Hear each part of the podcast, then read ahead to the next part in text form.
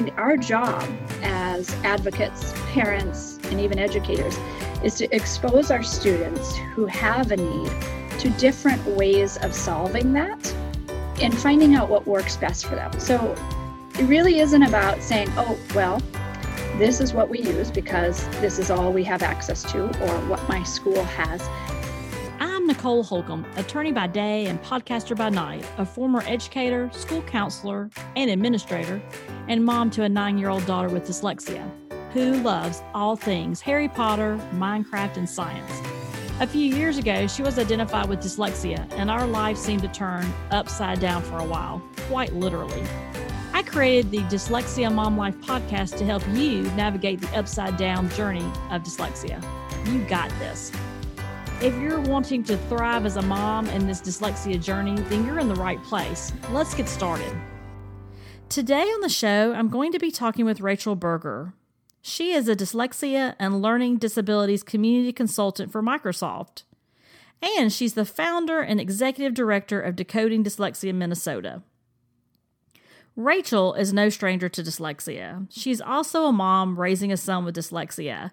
So she's invested. She's invested in helping families and children navigate the world of dyslexia. And for many of you who may be learning from home this year, these resources are going to help you tremendously, not only in teaching from home, but also for families that just need extra help with homework. What are some tools and technology resources that will help your child at home when they're struggling to read and they're struggling to write? You are really going to love the tools that she shares with us today. So sit back, relax, and enjoy our conversation. Welcome, Rachel. I'm so glad to have you with us today, and we appreciate you taking time to be on the show today. Um, if you could just spend a couple minutes introducing yourself and the work that you're doing at Microsoft with dyslexia, we'd love to hear more about it. Thanks, Nicole. Glad to be with you guys today. So, I'm Rachel Berger. I am wearer of many hats, as many of us are. And so, firstly, I'm the founder and executive director of Decoding Dyslexia Minnesota. And we are a Minneapolis based nonprofit organization that works um, in, in conjunction with um, other states in this movement. And we are a group of parent advocates who desire to change how schools are identifying and supporting students with dyslexia, and also what they're providing to their educators in the way of dyslexia. And so in Minnesota, we've worked with policymakers to pass five bills in six years' time to benefit students with dyslexia and their educators. And we also provide advocacy workshops to parents and support students as well. And so that's a little bit with that hat. And then, in addition to that, I work for Microsoft in the field of assistive technology, specifically for students with dyslexia and learning disabilities. And then, as if that wasn't enough, I'm also the mother of three sons, two of which have their share of learning differences. So we are in deep in learning differently in my household, and especially because I too am an individual who learns differently. So that's just a little bit about me. Wonderful. Well, again, I'm so excited to have you with us today. It sounds like you've got lots to share, so I'm so excited about that. Can we start at you mentioned a few minutes ago, mother of two, which, you know, that's in and of itself a full time job, right? but I know that you're also, especially when you're navigating, right? because it looks so different than this time last year, right? so, do you mind sharing a little bit about your family's personal dyslexia journey? Not at all. Happy to share. So, um, my journey with dyslexia began when my son, who's currently 14 years old and a rising freshman, starting day one of distance learning um, in the other room. So he was four and a half, and ending his preschool years. And I had been concerned deeply that um, with a highly accredited, intense preschool experience that he'd had, he's coming out of preschool not able to identify his name when written mm-hmm. and n- not able to write it himself, and also only knew five letters of the alphabet. And so something kind of cued in there And as an individual who myself struggled with learning, but also watched my brothers struggle to a much deeper level with their learning, eventually causing them to drop out, I was alarm bells were ringing. And so I sought out to understand what was going on because I was very you know intent on giving him a bridge to cross not a mountain to climb as he entered his k-12 experience and so not too many people have their child diagnosed at age five and i did get a little bit of heat from that from you know family members and neighbors and people who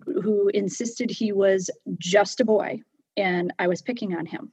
And i'm glad i listened to my gut because what we found out at age five was that he was dyslexic dysgraphic had dyscalculia and also had some auditory processing disorders. Um, and so the thing for me on that journey was if i look back then and um, just being a new parent who you know i hadn't found my community or my voice and wasn't ready to be an advocate yet i i thought that that diagnosis was the golden key. And i was carrying that to the school giving them the key to unlocking my son. And while we have many educators and um, you know a school system that really wants to support children that golden key moment couldn't have been further from the truth. I would um, that experience for me navigating initially for my son was what out of necessity caused me to start decoding dyslexia minnesota and say listen if we can't say dyslexia in our classrooms in our schools on an iep i'm going to change law and make sure that we can. And so that's a little bit about that journey um, and now we're 10 years down the road with that and things are very different. Not perfect but very different. Thank you for sharing that and thank you for sharing too just you know the evolution of the things you were able to do and to recognize and to to jump in and um, you know make sure that ch- things change for the better. And we know that's a slow a slow change. I'm in georgia and so we've just you know year or two ago started making some of those changes as yep. well. It's you know it's it's a slow process unfortunately but it is it's such such needed work though so Today, what we what we're going to dive into, and thank you again for sharing your your journey, and we'll talk a little bit more about that at the end. Mm-hmm. Is you know as we we see the world looks different right now, right? This is nothing what we thought it would look like a year ago right now, as far as you know, still being in the middle of a pandemic, and everybody's school looks a little different. For example, my daughter is actually in a very small school. She's in an immersion school, so all the children are dyslexic and it's small, so they're able to go face to face. But my husband's school, he's a teacher, they are hybrid virtual. So kids are that Monday, Tuesday they're at school, Wednesday no one is, it's all virtual, and then Thursday, Friday they flip the kids that were at school are now home and the kids that were home are now at school. And so there's a lot of balancing. And so i'm, I'm sure that y'all are also going through the struggles of what it looks like. And so i thought what a better time to talk about technology and and techniques and tips mm-hmm. that can help families and help students and help educators. I know we're going to dive into that. So let's start and talk a little bit about, and I know, you know, I'm recognizing for the audience that I'm a very visual learner. So we're going to work through this and provide some links in the show notes of all these great resources.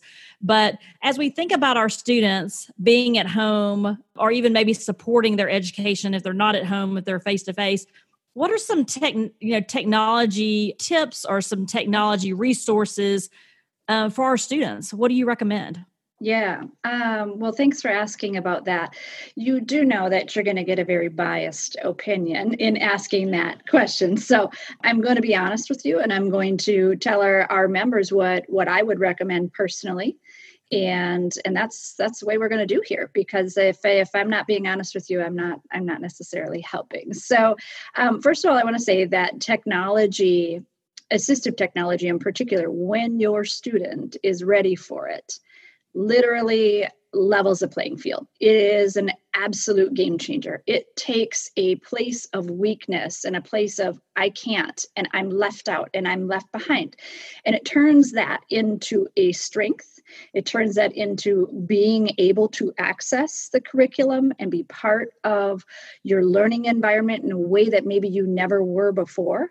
And it also enables our students to personalize that learning experience in a way that works best for them and so when i think about these things you know again we we need reading instruction to happen right and we need our students who are dysgraphic to understand how to write and spell and construction sentences and and create um, you know a story so we need those things to happen but at the same rate we also when providing them with assistive tech can completely change the way they are able to do that. And it's so impactful. And just a little side note about that the reason I feel so strongly about the technology that I'm going to recommend is, is because I truly believe with all of my heart that accessibility shouldn't be something that you have to ask for.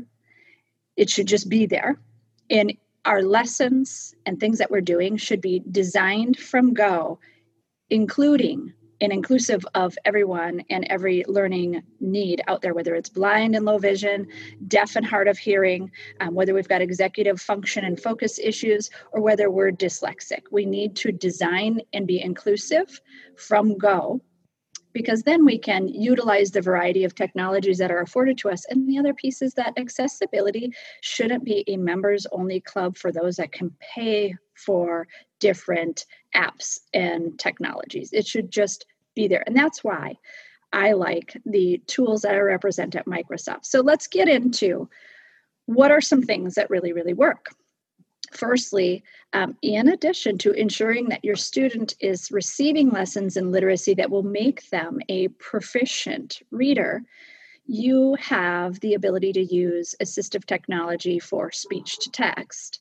And so there are a variety of different things out there. Like you can pay for different things like um, Bookshare or Learning Ally.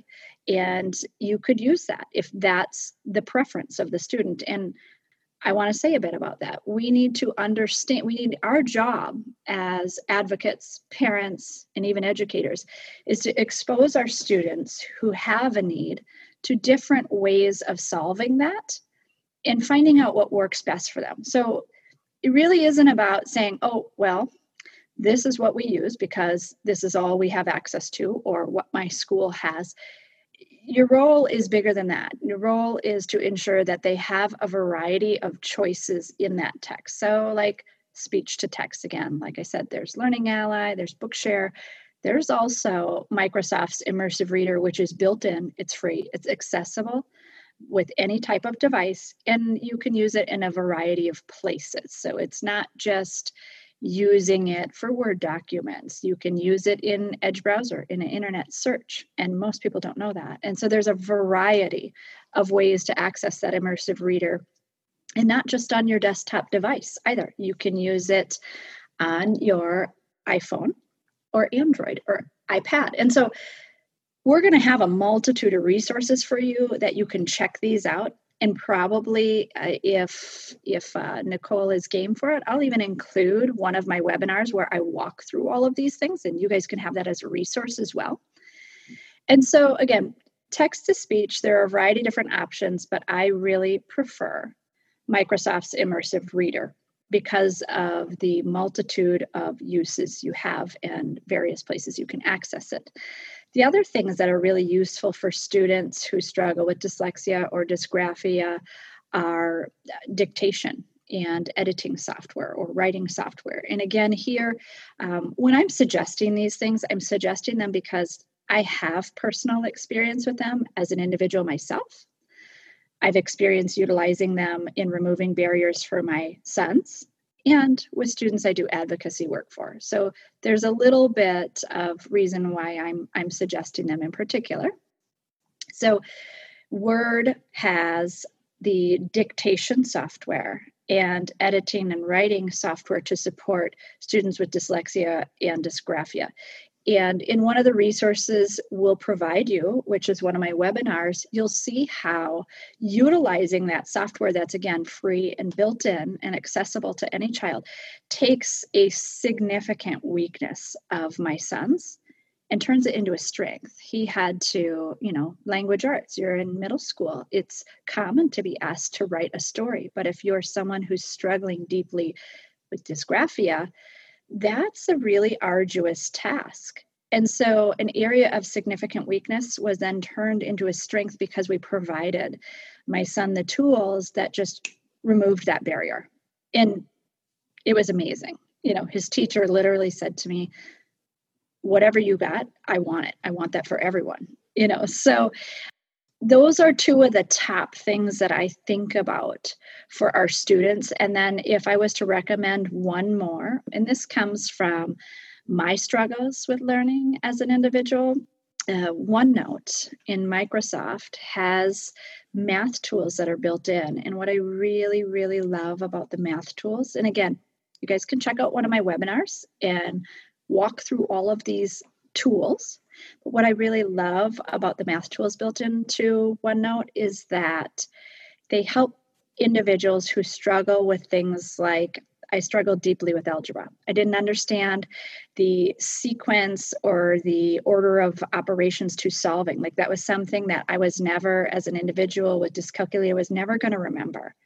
And so you can click on the math tool and it will walk you through the steps it'll solve it like a calculator if you want but what was more important to me was to understand like what's the order of operations here. And so there are tools that built in again that solve or help support students with math. And so again i just kind of look at some of these things and i don't know about you nicole but i think about you know having dyslexia today doesn't necessarily have to be a curse in the way that it was when i was navigating school without um, identification or support. And so our students today really have a lot more in terms of resource. Right. And schools are so much more open now to technology as well. So that helps support that, I think, as well. Right. So those are some of the tech assistive tech pieces, but I also have some resources that I'd like to call out for both parents and educators, if that's okay with you. Really.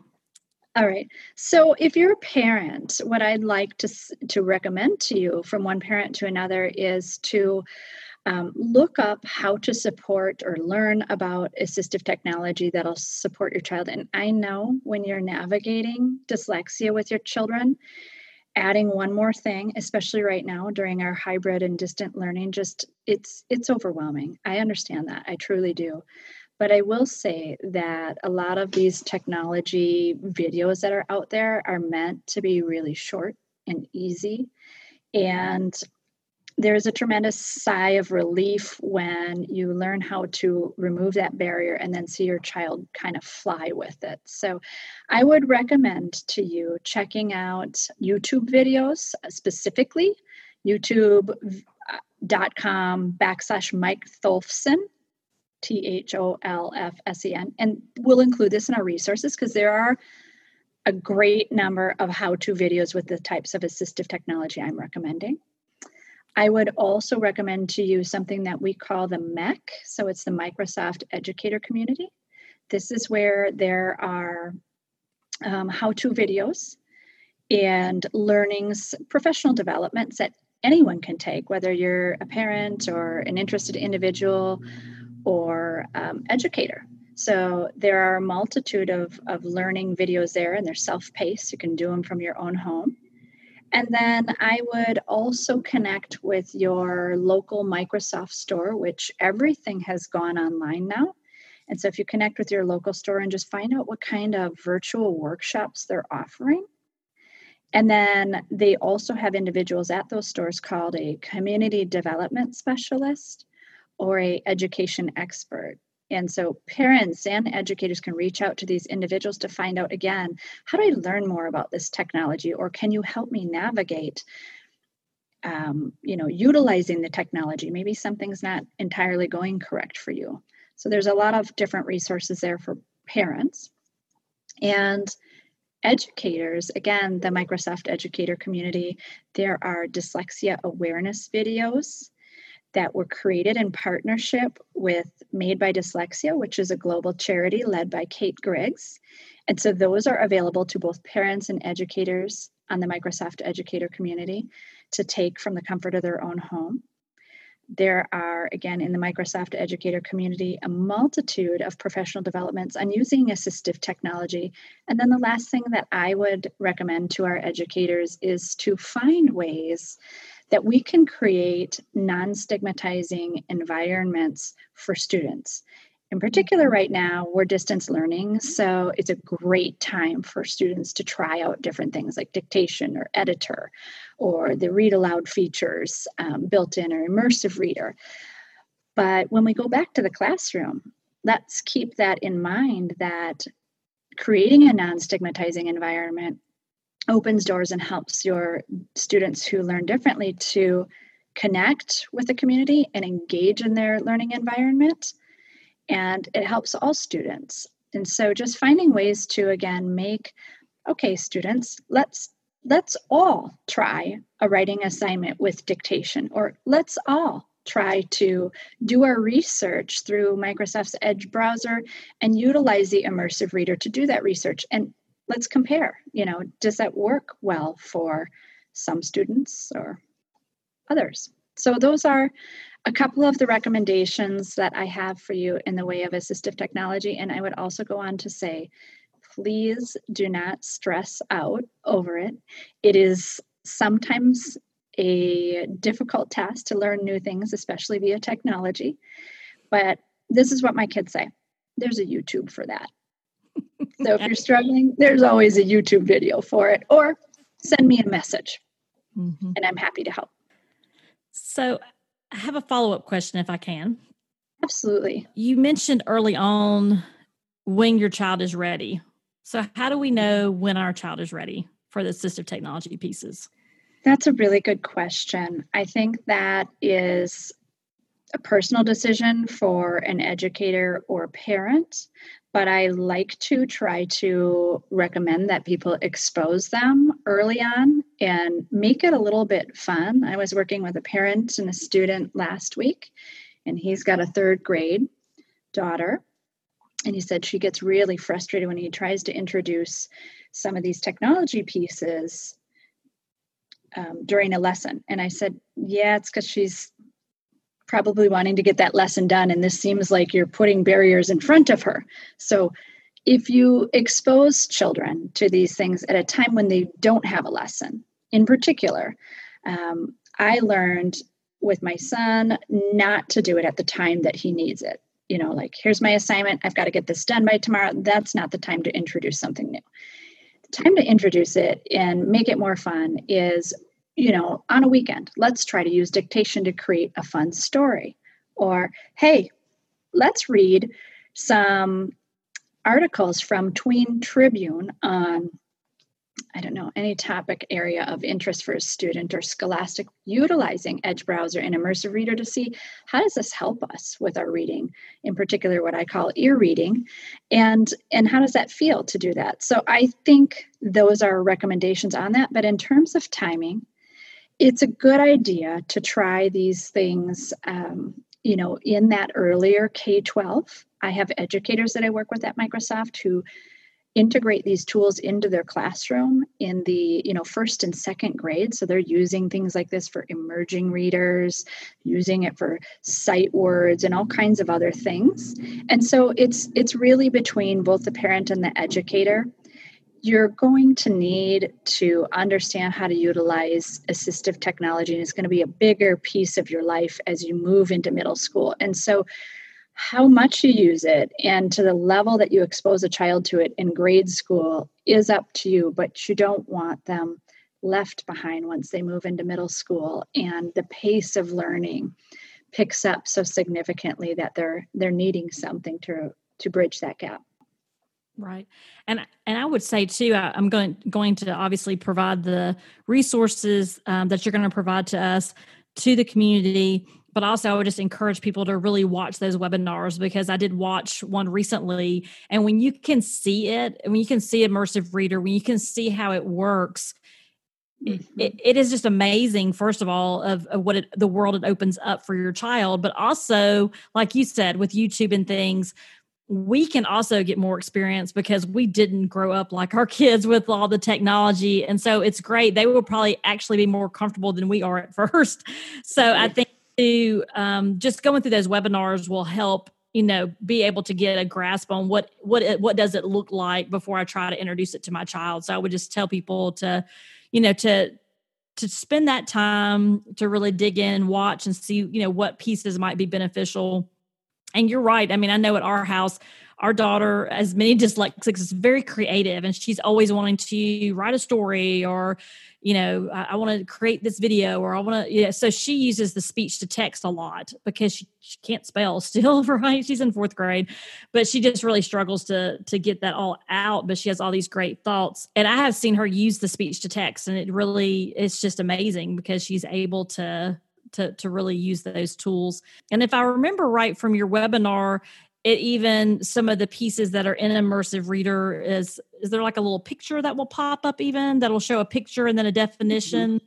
yeah so my favorite part of immersive reader is called picture dictionary and you can click on a word and a photo pops up to help comprehend or create meaning and so again just think about how amazing that is for our dyslexic kids to be able to read content at the level in which they're you know able to process not not at the level that they're proficient at, but to be able to grab that higher level content and then also have something like Picture Dictionary um, or all of the other personalization features that are built in there. Right. Has your daughter explored with that? A little bit. She's just starting to do, do some of those pieces. Yeah, absolutely. And I think they're incorporating some of that this year in school too. So I'm excited to see how that goes. So, yeah, it's amazing. All right, let's shift gears a little bit here and talk about. And you've talked a little bit about this, but maybe just you know if we could expand a little bit, maybe on. And you know what? I don't think we've talked about this specifically, which is more of a general question, which is what is the best advice you've received as a mom? Not necessarily with dyslexia, we'll get to that in a moment, but when you think about, you know, we hear lots of great things from people, but I love to ask my guests, what's the best type of, what's the best advice you received as a mom? Well, that's really interesting. The best advice I received as a parent came from one of the principals at an IEP meeting, even though, you know, it, those things are not necessarily easy to navigate ever. And this was a very particularly difficult meeting we'd had. And so the best advice I got was don't apologize for being a good mother. Wow. Because I, I would frequently, um, you know, in meetings, uh, apologize for being that advocate. And um, she said, don't apologize for being a good mom. And so I think about that um, with our with our students and um, you know just the task that we have laid before us to navigate our kids through education with a learning disability. And you are your child's advocate. And before they can advocate for themselves, they need someone to show them the way and to ensure that they have accessibility. And it's okay to be that person. Absolutely. Yes. I think that's some of the best advice I've heard, which is you're exactly right. I was even thinking earlier when you said, um, that you know you had your child evaluated or identified when when he was five and you said you know you got a little flack for that but you had to go with your your mom gut or your gut. And i think that's so true you know that uh, many times that's how it happened for us. I just was at some point said you know something's just not right. And so i would just encourage you know families and parents to you know your child better than anyone. And so if you see some signs and you have some concerns i figured worst case scenario they would just say no this is what it is or yes it is developmental but at least i would know right i would know mm-hmm. and mm-hmm. be able to address um, but no she was dyslexic so in first grade is when we found out so that's another good piece of advice too is go with your gut mm-hmm. i mean i don't know anyone who would regret that right Right. Absolutely. So I, I, can't think that I've, in the years as an advocate, I've ever heard someone say they regret going with their gut. so, in fact, it's quite the opposite, right? Absolutely.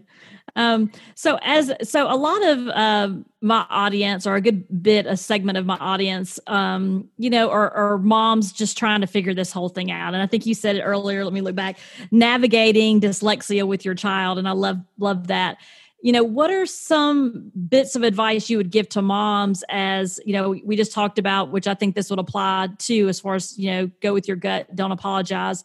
Is there anything else that you can think of if you know if you think back to that first leg of the journey or that first mile and what that looked like you know what is some advice you would give to moms? Absolutely. So for parents that are just starting this you know i can say boy, I've been there and it is overwhelming. And I think a couple of different things come to mind. First, I would say find a community of supports that are navigating the same space as you. Uh, and that's really, really important because you're going to want to have someone to bounce ideas off of. You're going to want resources. And there's no one that understands you like people that are going through the exact same thing and so whether that be through you know your local decoding dyslexia which has chapters in every state and all canadian provinces or whether it's something like the ida or um, there's a multitude of learning disability support groups and most of them do have facebook pages. And i know at night when you're sitting there, you know, you've put your kids to bed and you're thinking about that next day and you're kind of doing some of your research, it's just so easy to reach out to someone on Facebook or do some of your reading in that manner. So I would connect there. A lot of the local decoding dyslexia chapters have tremendous websites full of resource. And in particular, here in Minnesota, we do, we have built our website to be a workhorse for both educators and parents. And so you could check out ours and your your local state decoding. Um, there are other things as well that i would say again brand new parent that i remember. Keep examples of your child's schoolwork. So as you are preparing to advocate for your child whether your child's on a 504 or an iep you need to select samples of your child's schoolwork that demonstrate need because need is what drives any type of a support accommodation or service in school. And so you i don't i'm not trying to turn people into hoarders here. You don't have to keep everything. Keep things that demonstrate where you are going to either show improvement or demonstrate need and put those into an IEP binder or something of the sort, label it by the year. I use a, I used to use a three ring binder and have different tabs, and we had done by the school year. These binders have gotten so big that I've now taken everything and moved it all to OneDrive and OneNote, and everything's digital. So I can walk in with my laptop now instead of a bunch of boxes that look like I'm a lawyer. so, at any rate, keep stuff, track stuff. You're going to need that as you become an advocate. And then, in terms of becoming an advocate and going from a place of feeling emotional, and that emotion includes sorrow, um, overwhelming, anger. Uh, I, when I was brand new to this, I looked at it like the the stages of grieving. Mm-hmm. personally, and I think there's like eight stages to that or something. And I remember, you know, you have to be at these different steps and you have to go through them in order to get to the next level and to come to a place of leaving all that motion behind and becoming an advocate for your child. And so I would say, in preparing yourself to do that, again, it's really helpful to have that community support, but also to look at a couple of different resources that are out there. For instance, really helpful to me was Pete Wright and that's spelled R W R I G H T. He's a special education lawyer and he has some really great books. In fact, one called From Emotions to Advocacy. And some some of those things legitimately give you the tools to become the advocate and to kind of leave that emotion behind and take the next steps towards, you know, here's some actions that you can do. And in addition to that, I would say significantly important to find something your child is good at or they have a particular interest in and allow them to have that area where they can focus on and excel and feel really good about themselves. And that's going to be really important as they navigate through their educational years, maybe feeling a little bit different or feeling as if they're struggling. So, those are a couple of things that come top of mind for me. Um, probably one more thing I want to ensure that you have knowledge on is again, make sure you're aware of any of the dyslexia specific or special education laws your state has, because chances are you're in a state that's done some work in the past five to seven years that's changed how dyslexia is is looked at implemented and served in your state. And so it would be really helpful to know what those are. I worked with an individual last week that had accepted from their case manager that we can't talk about dyslexia on an IEP, even though the child has a diagnosis of, of dyslexia. And well, there there have been some significant changes on that front in the past five years, and so that's not correct. And so again, it's really useful to have knowledge on what those laws are and how to, how to use those when when you're having a meeting. And then one more thing I want to say it is entirely possible to create a collaborative relationship with your school. I don't think that anything is accomplished when you go in guns a blazing, accusing, and blaming. You are going to need to form a working relationship with your educators, with your administrators, and with your school district as a whole. And so it's okay to be upset, it's okay to be a strong advocate, but we don't have to invite anger to the table. We can do that in a way where we're respectful of one another and can manage to get together without third parties that have to hold all the emotion back. So, um, those are the things that I would say to someone newly navigating. That's wonderful. Thank you so much. And if you could, again, uh, just remind them where they could connect with you if you have a place online or if you're very active in certain communities. And then we'll also provide some of that in the show notes as well. Absolutely. So, individuals who'd love to connect with me, you can reach me through Decoding Dyslexia Minnesota. And that resource will be provided by Nicole. You can also find me and follow me on Twitter, and my Twitter handle is at Rachel M. Berger. And so those are just a couple of places to reach out to me. Awesome. Well, thank you so much for taking the time today in the middle of your first day of school to chat with us and to provide all these amazing resources. So I just want to say thank you again for the work that you're doing and thank you again for being willing to to share that with us today. It's a pleasure, Nicole. I'm so glad to have joined you, and even more so if I can help some of our fellow parents who are new to this experience and navigating. I'm so excited. All right. Well, Rachel, it's been delightful talking with you today. Is there any other last thoughts that you want to leave us with, or any work pending that's coming up that we should know about? Absolutely, there is. Um, so, October is Dyslexia Awareness Month. And at Microsoft, we've been working on a series called Dyslexia Decoded. It's a three part series that will air on Thursdays in October, starting October 8th, and run for the following three Thursdays. We have an amazing lineup of speakers. We have Dr. Sally Shaywitz, we have Emily Hanford, and we also have Kate Griggs, in addition to many others, as we talk about the various different areas of navigating dyslexia, uh, supporting students with dyslexia, and the future and our future workforce for dyslexics. So it's an amazing event that everybody is going to want to attend, and I hope you'll all join us.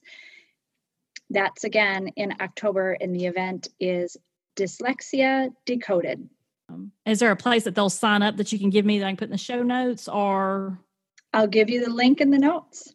Awesome. Okay. Well, that is a, a great way to end uh, our segment today. And so thank you again. And we look forward to uh, tuning in in October. It sounds like a great lineup of speakers. So thank you for sharing that with us. I think it's going to be amazing resource for parents who are new to navigating as well as those who are looking for okay, what's next? What's the future going to be?